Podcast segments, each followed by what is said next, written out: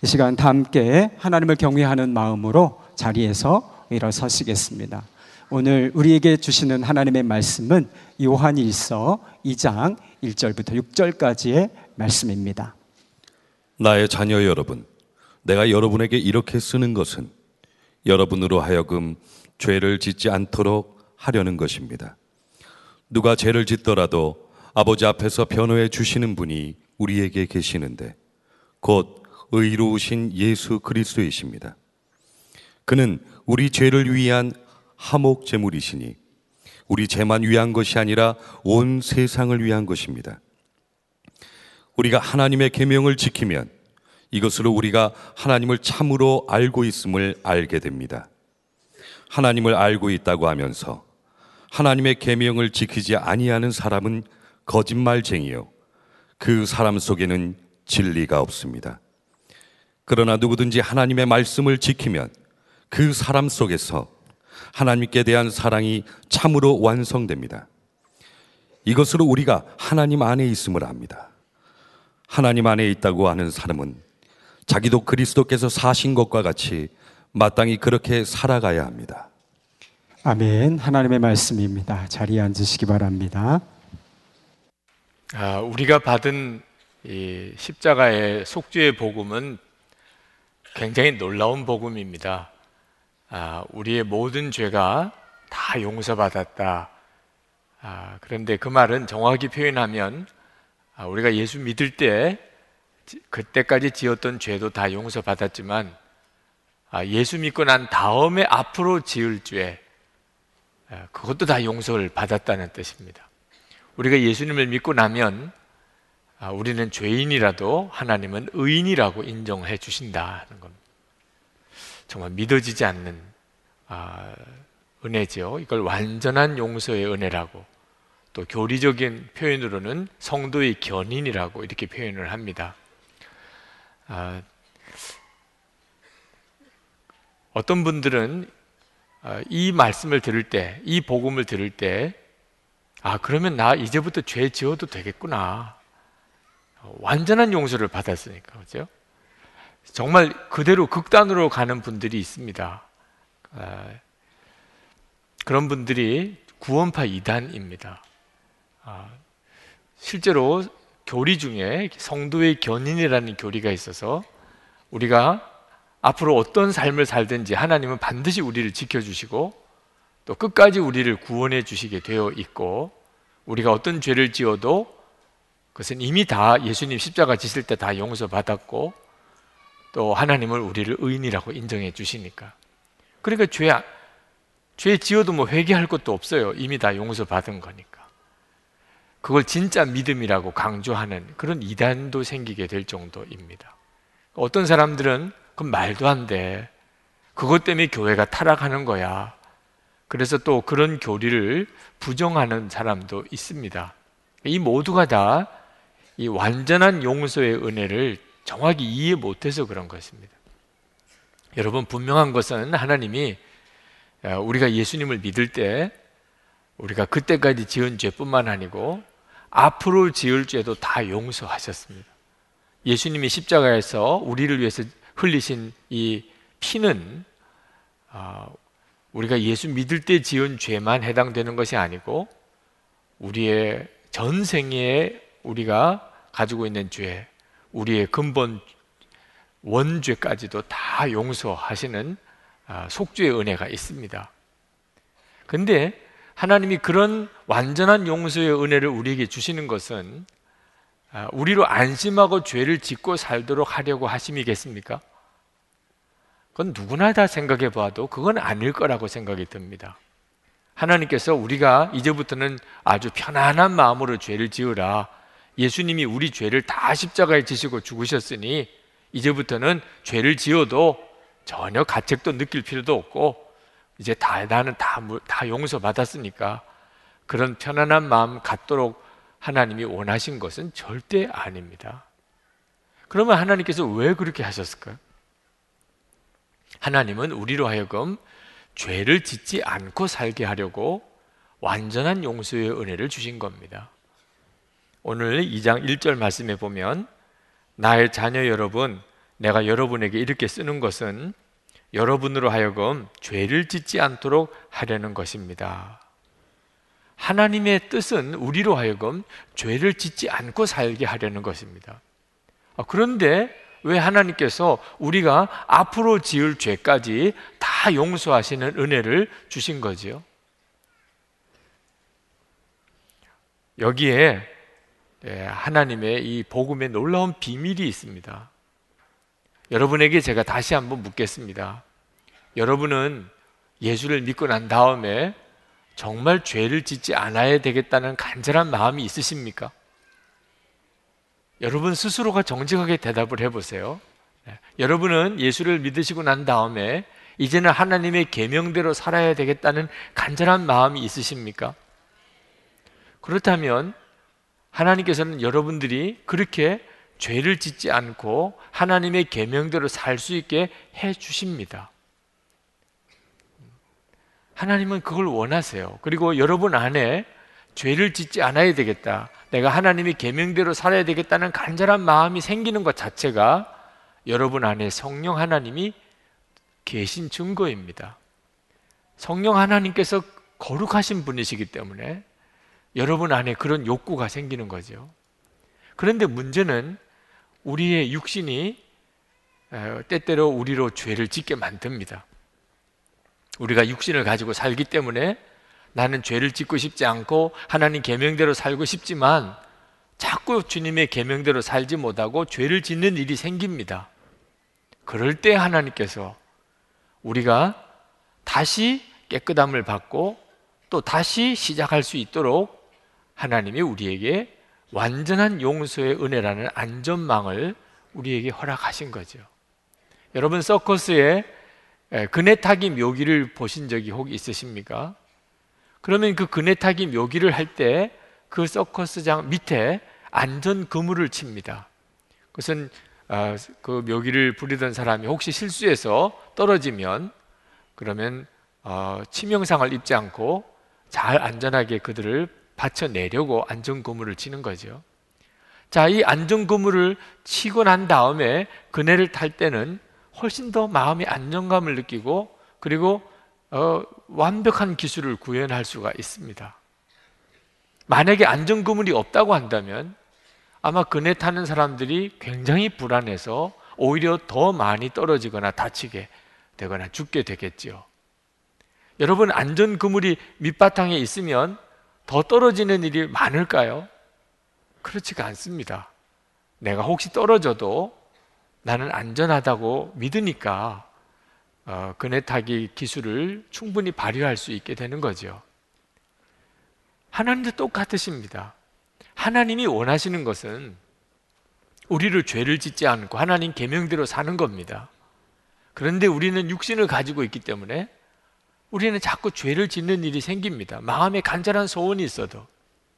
그때 하나님께서 우리에게 우리가 얼마든지 하나님이 우리를 용서하시고 다시 시작하게 해주신다는 약속을 우리에게 주신 거죠. 그래서 우리는 아주 담대하게 내가 죄 짓지 않는 삶을 살아가게 되는 겁니다. 요한일서 2장 1절 하반절을 한번 보실까요? 누가 죄를 짓더라도 아버지 앞에서 변호해 주시는 분이 우리에게 계시는데 곧 의로우신 예수 그리스도이십니다. 여기서 누가 죄를 짓더라도 그랬는데 이게 누구겠습니까? 죄를 안 짓고 살고 싶은 사람. 하나님의 계명대로 살고 싶은 사람을 말하는 것입니다. 그런데 그가 만약에 죄를 짓더라도 하나님께서 우리에게 용서받을 놀라운 은혜를 주셨는데 예수 그리스도께서 하나님 보좌 앞에서 우리의 변호사가 되신다는 것. 그래서 우리가 죄를 지었을 때 분명히 그것이 죄지만 예수님께서 우리를 함께 십자가에 죽으셨기 때문에 그러므로 저의 모든 죄가 다 이미 죄값을 치렀기 때문에 이제는 저는 죄인이 아니고 의인입니다. 라고 예수 그리스도께서 우리를 변호해 주신다는 거예요. 그래서 우리가 죄를 짓고 하나님 앞에 고백하기만 하면 우리의 모든 죄를 사하시고 모든 불의에서 우리를 깨끗하게 해주시며 우리를 다시 시작하게 해주신다는 거예요. 그러니까 이 완전한 용서의 은혜는 죄를 짓지 않고 살게 하려고 주시는 은혜라는 겁니다. 끈질김이라는 책을 쓰신 존 비비어 목사님이 당신의 그동안의 신앙 과정에 대해서 그 책 속에서 간단하게 그렇게 쓰고 있는데 고등학교 다닐 때 그러니까 십계라는 영화를 보았답니다. 근데 그 영화 중에 고라 자손들 그 무리들이 모세를 대적하는 장면이 나옵니다. 근데 그때 하나님께서 그 고라 무리들을 땅을 쫙 쪼개어서 그들을 다 땅에 묻어버리는 장면이 나오는데 엄청 충격을 받았어요. 야, 죄를 지으면 저렇게 무서운 벌을 받는구나. 그래서 영화를 보고 집에 돌아와서 하나님 제가 이제는 절대로 정욕을 취하거나 죄를 짓지 않겠습니다. 라고 기도를 했는데 어, 그 다음부터 계속 죄를 짓고 거예요. 그러니까 심판이 무서워서 두려움 때문에 하나님 제가 죄를 짓지 않겠다고 해봐도 죄를 안 짓게 되는 일은 그래서 되는 일이 아니라는 거죠. 대학교 들어가서 전도하는 사람을 캠퍼스에서 만났는데 그 사람의 전도하는 복음을 듣고 예수님을 영접했습니다. 근데 예수님을 영접했지만 여전히 그는 생활의 변화가 크게 없었다 그래요. 그러니까 우리가 그저 예수님을 믿는 것만 가지고 내 생활의 변화가 한꺼번에 일어나는 게 아니라는 거죠. 그러다가 그분이 어느 날 아, 히브리서 12장 14절 말씀을 보게 되었는데 거룩함을 따르라 이것이 없이는 아무도 주를 보지 못하리라. 무거운 벽돌로 마치 자기가 얻어맞는 것 같은 충격을 받았대요. 거룩하지 않으면 아무도 우리 주님을 만날 수가 없다는 겁니다. 자기는 정말 주님을 만나고 싶은데 그래서 그때부터 자기가 거룩하게 살아야 되겠다는 마음이 결심을 했지만 실제로 거룩하게 살았기보다는 율법주의자가 되고 말았다는 겁니다.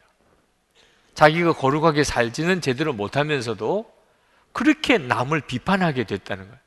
목사고 왜 저러냐, 장로가 왜 저러냐, 저 교인인데 왜 저러냐. 그렇게 율법주의자가 되고 말았다는 거예요. 그러던 어느 날 그가 기도 중에 주님의 음성을 듣습니다. 주님께서 내 아들아, 거룩함은 내 육신의 행위로 이루어지는 것이 아니다. 그것은 내 은혜로 이루어지는 것이다. 우리가 죄 짓지 않고 살고 싶고 하나님의 계명대로 살고 싶은 것은 전적으로 예수 믿는 자에게 일어나는 놀라운 변화입니다. 그것이 있어야 예수를 믿는 사람이에요. 그러나 실제로 죄 짓지 않고 내가 거룩하게 사는 거, 하나님 계명대로 사는 거 우리 힘으로 못 해요. 그것 역시 하나님이 해 주시는 겁니다. 하나님이 그렇게 살게 만들어 주시는 거예요. 죄 짓지 말라가 아니고 죄 짓지 않게 만들어 주시는 겁니다. 그게 은혜예요. 네. 우리가 그런 과정에서 혹시 실수하고 실족하게 될 경우에 하나님은 얼마든지 우리를 다시 용서하시고 다시 깨끗하게 하시고 어떤 우리가 죄를 지어도 너는 의인이라고 하나님은 십자가의 은혜로 우리를 그렇게 말씀해 주신다는 겁니다. 그런데 이런 완전한 용서의 은혜는 분명히 기억하셔야 됩니다. 죄를 짓지 않으려고 갈망하는 사람, 하나님의 계명대로 살기를 소원하는 사람에게 해당되는 거지. 죄를 짓지 않고자 하는 열망이 없는 사람에게는 이건 전혀 해당되는 은혜가 아닙니다. 하나님은 우리가 마음대로 죄 지으라고 완전한 용서의 은혜를 주신 게 아니기 때문입니다. 우리가 완전한 용서의 은혜를 교리로만 알면 이건 큰일 납니다. 교리적인 지식만 가지고 완전한 용서의 은혜를 알면 이단에 빠지기도 하고 이 교리 때문에 오히려 우리가 멸망하게도 됩니다. 하나님 앞에 갔을 때 깜짝 놀라게 됩니다. 이 완전한 용서의 은혜는 예수님과 정말 살아있는 사귐을 가지면서 누려져야 하는 거예요. 예수님과 실제적인 사귐 속에서. 3절, 4절 말씀에 보면 우리가 하나님의 계명을 지키면 이것으로 우리가 하나님을 참으로 알고 있음을 알게 됩니다. 하나님을 알고 있다고 하면서 하나님의 계명을 지키지 아니하는 사람은 거짓말장이요 그 사람 속에는 진리가 없습니다. 여러분 여기서 하나님을 안다라고 표현이 나오는데 이 안다는 것은 지식이 아니고 사귐이에요. 내가 하나님을 안다면 하나님과 사귐이 있다면 반드시 하나님의 계명을 지키는 자가 됩니다. 내가 하나님을 믿는다. 내가 하나님을 안다. 하나님과 사귐이 있다고 하면서 내가 하나님의 계명을 지키지 않으면 그건 거짓말장이에요. 실제로는 하나님을 하나님과 사귐이 없는 사람이라는 뜻입니다. 도대체 그러면 우리가 하나님과의 사귐이 어느 정도일까요? 하나님이 우리 마음에 오신 거예요. 필립 켈러 목사님, 목자가 본 시편 23편이라는 책을 쓰신 분인데 그 책 속에 그분이 파키스탄에서 계실 때 이야기를 쓰셨어요. 한 번은 파키스탄의 어느 사막 지역을 어, 여행을 하게 됐는데 갑자기 비가 뭐 폭우가 쏟아지면서 천둥 번개가 치는데 도무지 바깥에서는 있을 수가 없는 상황이 되었습니다. 그래서 그 근처에 있는 흙으로 지은 오두막집 조그만 집에 거기에 피신을 해야 했습니다. 그 집 주인에게 좀 피신하겠다고 양해를 구하고 그 집 속으로 들어갔는데 그 흙집이 얼마나 작은지 그 입구도 아주 바닥에 이렇게 조그맣게 나 있는 입구였답니다. 워낙 사막 지역이니까 그렇게 만들었겠죠. 그래서 거의 기다시피 그 집 속으로 들어갔는데 집 속으로 들어가니까 매캐한 냄새, 아주 악취가 온 집에 연기가 가득하더래요. 그 집에서 가운데 화덕 같은 데다가 아, 불을 피우고 있는데 그 연료가 짐승의 분뇨를 말린 거예요. 그러니까 거기서 나는 연기와 냄새가 얼마나 악취가 나는지 정말 바깥이 그렇게 폭우가 쏟아지는 게 아니면 있을 수가 없는 집이더랍니다. 조금 적응이 되어서 눈을 뜨고 보니까 가축들도 다 같이 그 조그만 집에 같이 살아요. 그러니 가축들의 분뇨 냄새나 가축들의 몸에서 나는 냄새가 함께 어우러져서 아, 조금도 있기가 힘들 만큼 그렇게 어려운 곳이더래요. 비가 쏟아지는데 천장에 갈라진 틈에서 빗물이 새어 들어와서 벽은 계속 빗물이 흘러내리고 있고 그리고는 연기는 집에 가득 차 있고 악취는 말할 수가 없고 그리고 가축들이 같이 있고 거기에 이렇게 웅크리고 앉아 있으면서 나갈 수도 없고 그냥 있기도 어려운 그런 상황이 있을 때 성령의 음성을 강력한 성령의 음성을 이 필리 켈러 목사님이 들으셨어요. 그때 성령님께서 말씀하시기를 내가 바로 있는 지금 그 형편이 내가 내 속에 있는 형편이다.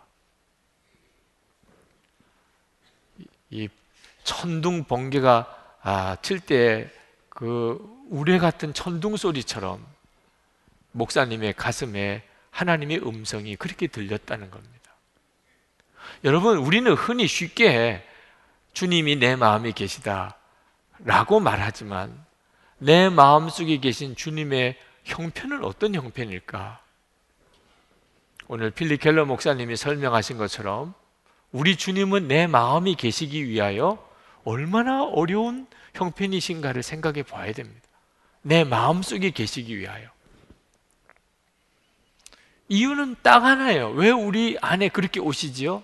우리와 사귐을 갖기 위해서 그렇습니다. 우리가 예수님을 그냥 막연하게 믿는 것이 아니고 우리와 실제적인 사귐을 갖게 하기 위하여 하나님이신 주님이 우리 속에 들어오신 거예요. 우리는 이렇게 예수님을 믿는단 말입니다. 우리가 예수님이 정말 내 마음에 오셨고 그렇게 내가 주님을 믿는 것을 알게 될 때 우리는 죄 짓고 싶어 하는 마음이 생기겠습니까? 하나님의 계명대로 살고 싶은 마음이 생기는 건 당연한 일인 거죠. 우리가 그와 같은 마음을 가지게 될 때 그때 하나님께서 우리에게 그렇게 살게 해 주신다는 거예요. 요한 사도는 우리가 하나님의 말씀을 지키는 것은 하나님께 대한 사랑 때문이라고 했습니다. 5절 말씀에 그러나 누구든지 하나님의 말씀을 지키면 그 사람 속에서는 하나님께 대한 사랑이 참으로 완성됩니다. 그러니까 여러분, 우리가 하나님의 계명을 지키는 것은 하나님의 사랑 때문이에요. 하나님의 사랑, 하나님을 사랑하게 되니까. 그러니까 하나님의 말씀대로 살고 싶어진다는 겁니다. 그러니까 하나님의 말씀대로 사는 걸 보면 그 사람이 하나님을 얼마나 사랑하는지를 알게 된다는 거예요. 여러분들은 하나님을 사랑하십니까?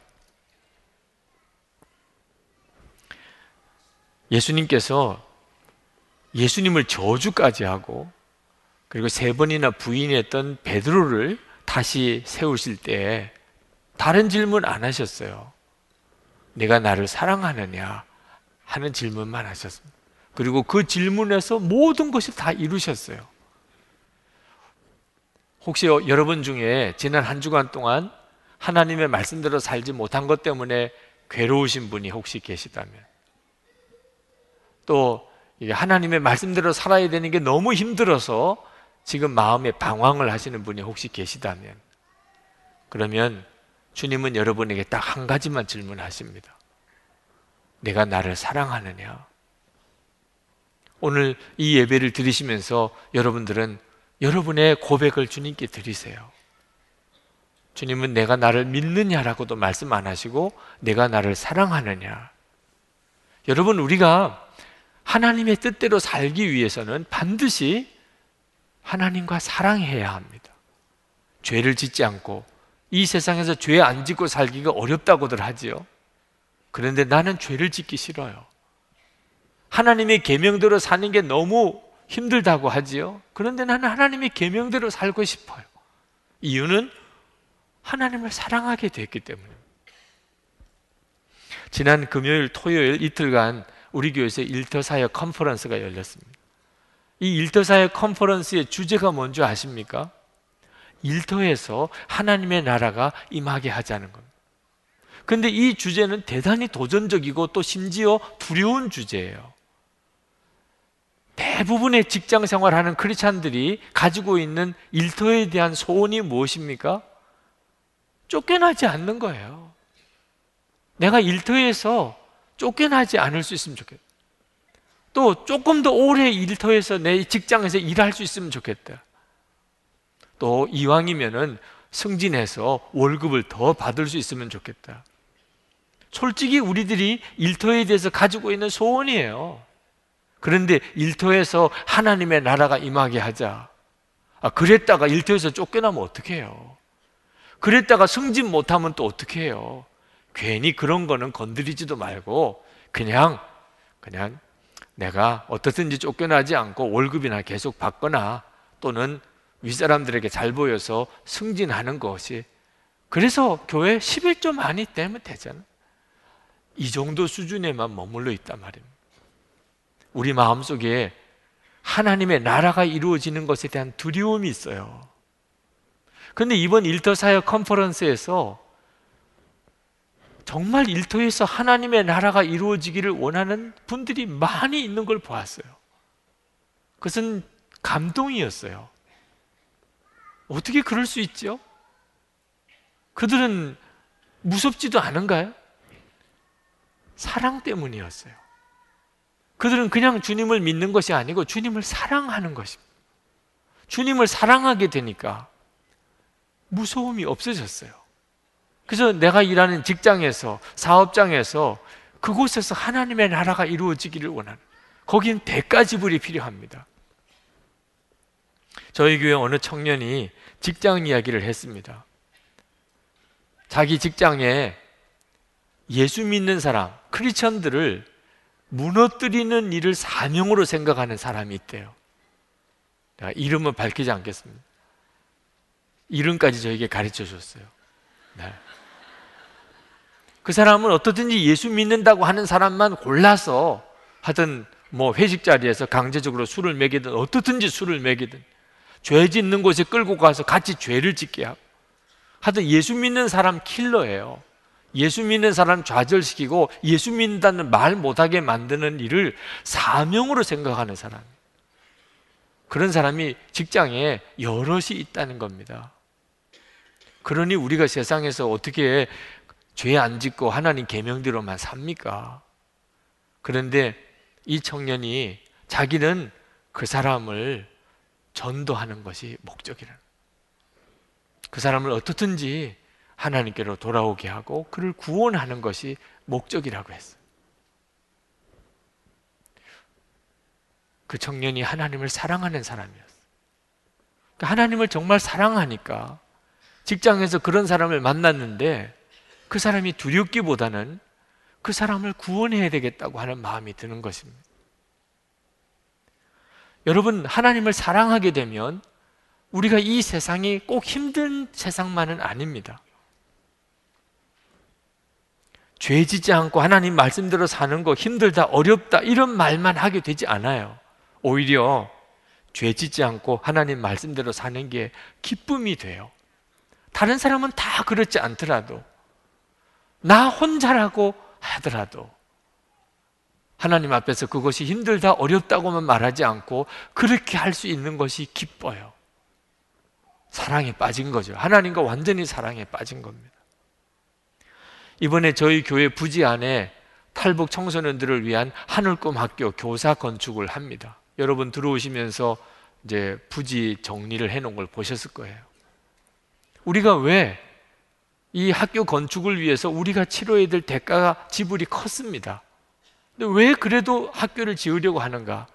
탈북 청소년 아이들이 십자가 보고 만 해서 너무나 놀랍게 변하는 걸 보았기 때문이에요. 어떻게 이렇게 바뀔 수 있을까?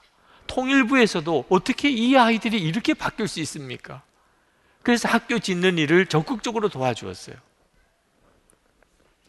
한 번은 DTS 훈련이 끝나고 김혜성 자매라는 자매가 간증을 했습니다. 서울에 와서 너무 힘들 때 집사님이 인도해 주셔서 교회를 다녔지만 하나님을 아버지라고 부르지는 못했어요. 그런데 이제는 하나님이 제 아버지처럼 믿어져요. 이제는 하나님을 그냥 아버지라고 부를 거예요. 그러면서 아버지 하고 울더라니까. 제가 그 자매의 간정을 들으면서 저도 울었어요. 이게 가능한 일이구나. 어떻게 이런 일이 일어나지? 그 탈북 청소년들이 정말 복음을 정말 진짜 복음을 알고 하나님의 사랑을 경험하게 되면서 사람이 바뀌어요. 그냥 교회만 다니고 그냥 예수만 믿어주는 게 아니고 사랑하게 됐다는 거예요. 하나님의 사랑을 알고 그도 하나님을 사랑하게 돼요. 그러면서 너무나 놀라운 변화들이 일어나요. 삶의 변화들이. 한 번은 하늘꿈학교 이사회를 갔는데 남자 아이 하나가 기도를 받겠다고 기다리고 있어요. 그래서 무슨 기도 제목이냐고 물었습니다. 보통 탈북 청소년들이 가지고 있는 어려운 문제가 진로 문제입니다. 또는 북한에 있는 가족 문제. 그런데 그 청년이 하는 이야기는 자기 마음속에 무서운 죄의 능력이 권세가 있다는 것. 그게 아버지로부터 계속 이어진 것 같다는 것. 일주일째 자기가 지금 금식을 하고 있다는 자기 속에 있는 이 죄의 권세가 꺾어지게 해달라고. 목사님 저를 위해 기도를 해달라는 거. 옆에 있던 하늘꿈학교 교장 선생님이신 아, 이명자 목사님께서 탈북 청소년 아이들이 자기 속에 있는 죄를 이렇게 고백하는 일이 거의 없대요. 그들에게 있어서는 그거는 죽음과도 같은 일이에요. 근데 이 아이는 자기 속에 있는 죄를 고백하고 자기가 그 죄의 묶임에서 풀어지게 해달라고 기도를 요청하더라고. 하나님을 사랑하게 되면 누구나 다 그렇게 됩니다. 우리가 하나님을 사랑하는 것은 주님이 우리 안에 계시고 우리가 하나님 안에 있는 사귐이에요. 5절 말씀에 이것으로 우리가 하나님 안에 있음을 압니다. 우리가 죄 지기 싫고 하나님 계명대로 살고 싶은 게 우리가 하나님 안에 있는 증거예요. 6절에 하나님 안에 있다고 하는 사람은 자기도 그리스도께서 사신 것과 같이 마땅히 그렇게 살아가야 합니다. 예수님이 사신 것처럼 산다는 거예요. 어떻게 그런 마음이 생길 수 있죠? 하나님 안에 있는 사람은 그렇다는 것. 예수님처럼 산다는 게 뭐지요? 사랑입니다. 그 핵심은 사랑입니다. 예수님께서 하나님의 계명을 두 마디로 하셨어요. 하나는 하나님을 목숨을 다하여 사랑하는 거고 또 하나는 내 이웃을 내 자신처럼 사랑하는 것이라. 우리가 죄 짓지 않고 사랑하며 사는 것이 우리 안에 주님이 오신 가장 놀라운 증거입니다. 그러므로 여러분, 우리가 죄 짓지 않고 살고 하나님이 계명대로 살아야 한다고 할 때 조심할 게 한 가지가 있어요. 그것은 사랑이 빠져버리면 율법주의로 빠져버리게 된다는 겁니다. 우리가 흔히 교회에서 죄 짓지 말아야 된다. 하나님 계명대로 잘 지키고 살아야 된다는 사람들을 봅니다. 교회에서 많아요. 그런 사람들. 그런데 그런 사람들을 볼 때 무서운 느낌이 들 때가 있습니다. 우리 한국 교회가 지금 이 문제에서 아주 심한 홍역을 앓고 있어요. 교회 오면 죄 짓지 말아야 돼. 하나님 계명대로 살아야 돼. 그런데 분위기가 무서워요. 항상 감시하는 것 같아. 항상 비판해요. 지적해요.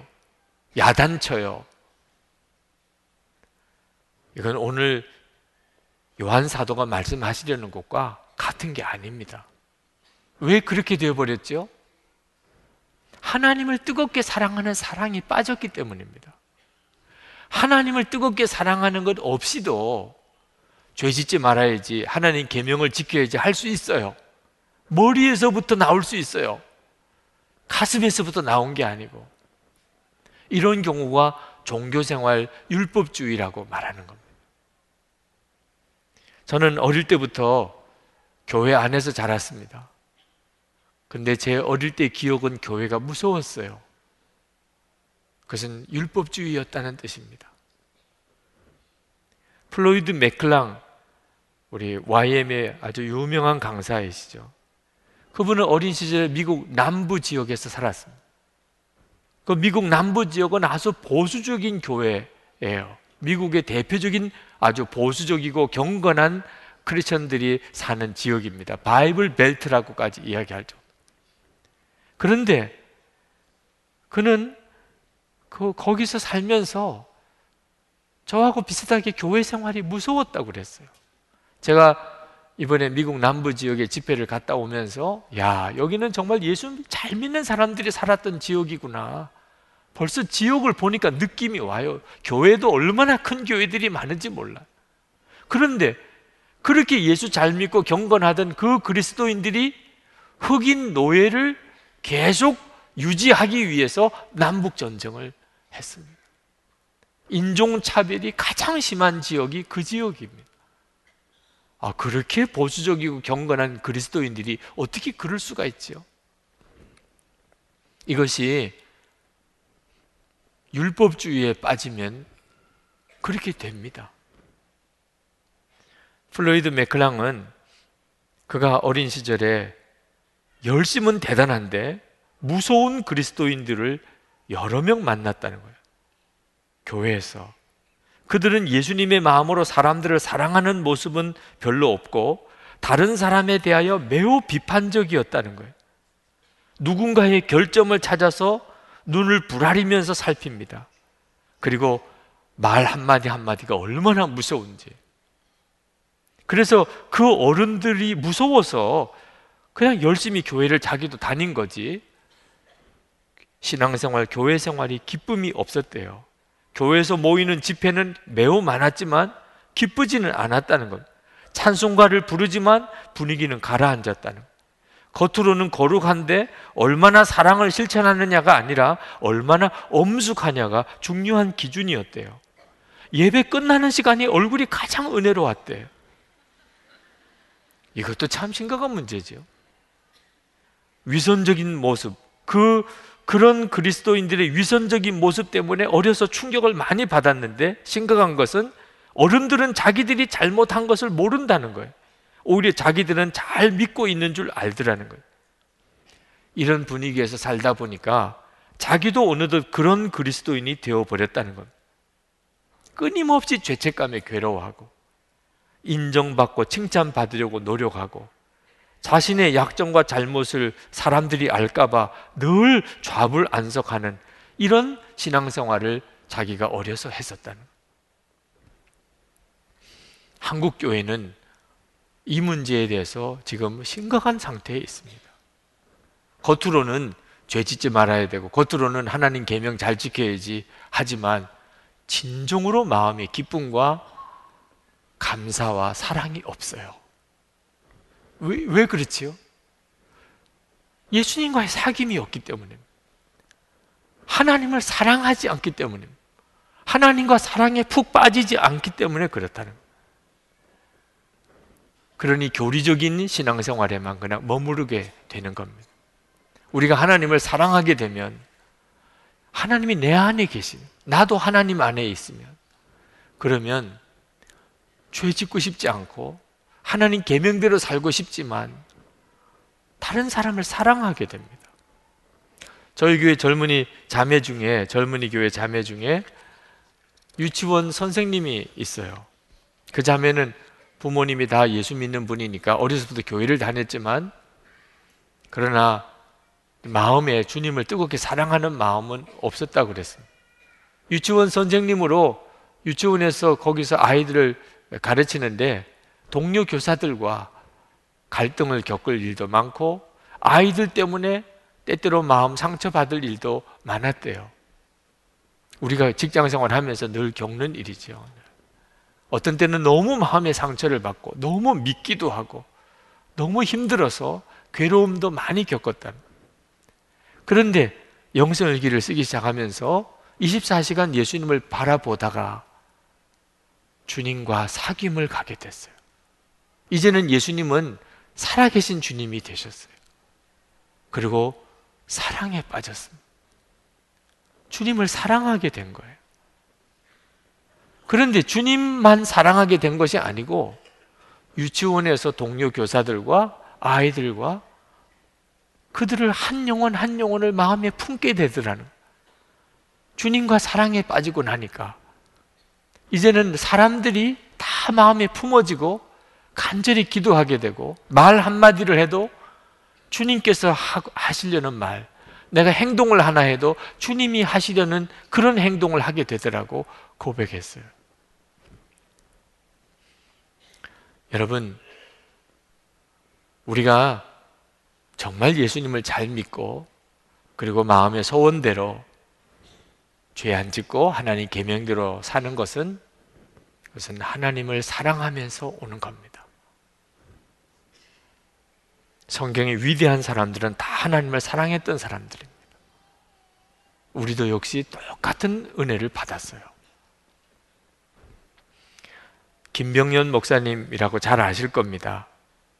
지난 제자훈련 세미나 때그 아, 목사님이 교육자들과 함께 참석을 하셨어요.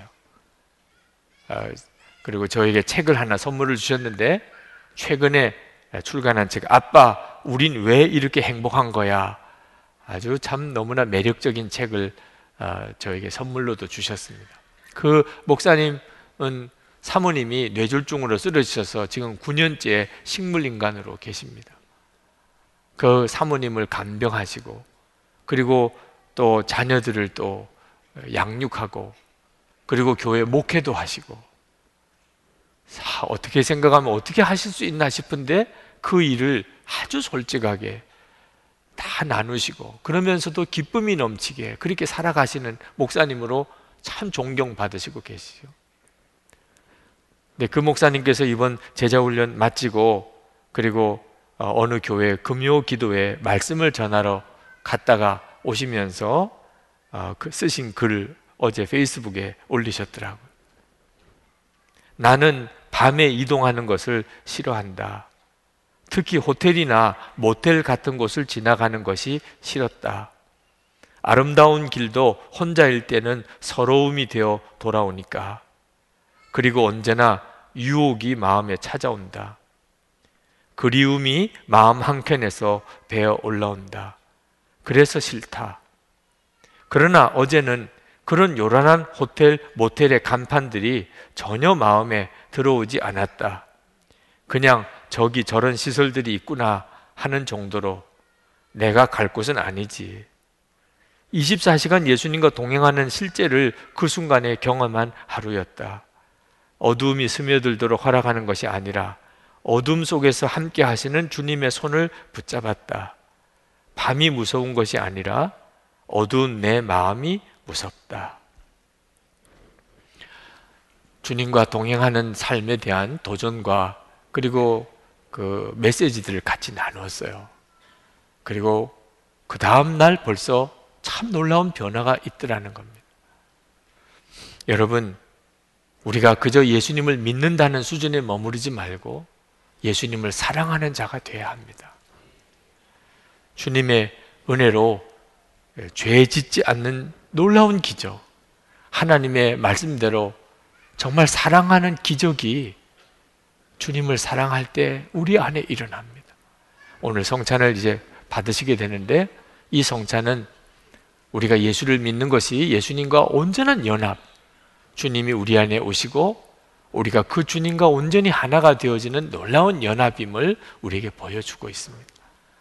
오늘 여러분이 성찬 받으실 때 주님과 온전히 하나 되는 깊은 은혜를 그래서 정말 주님과 사랑에 빠지는 은혜를 받으시게 되기를 축복합니다.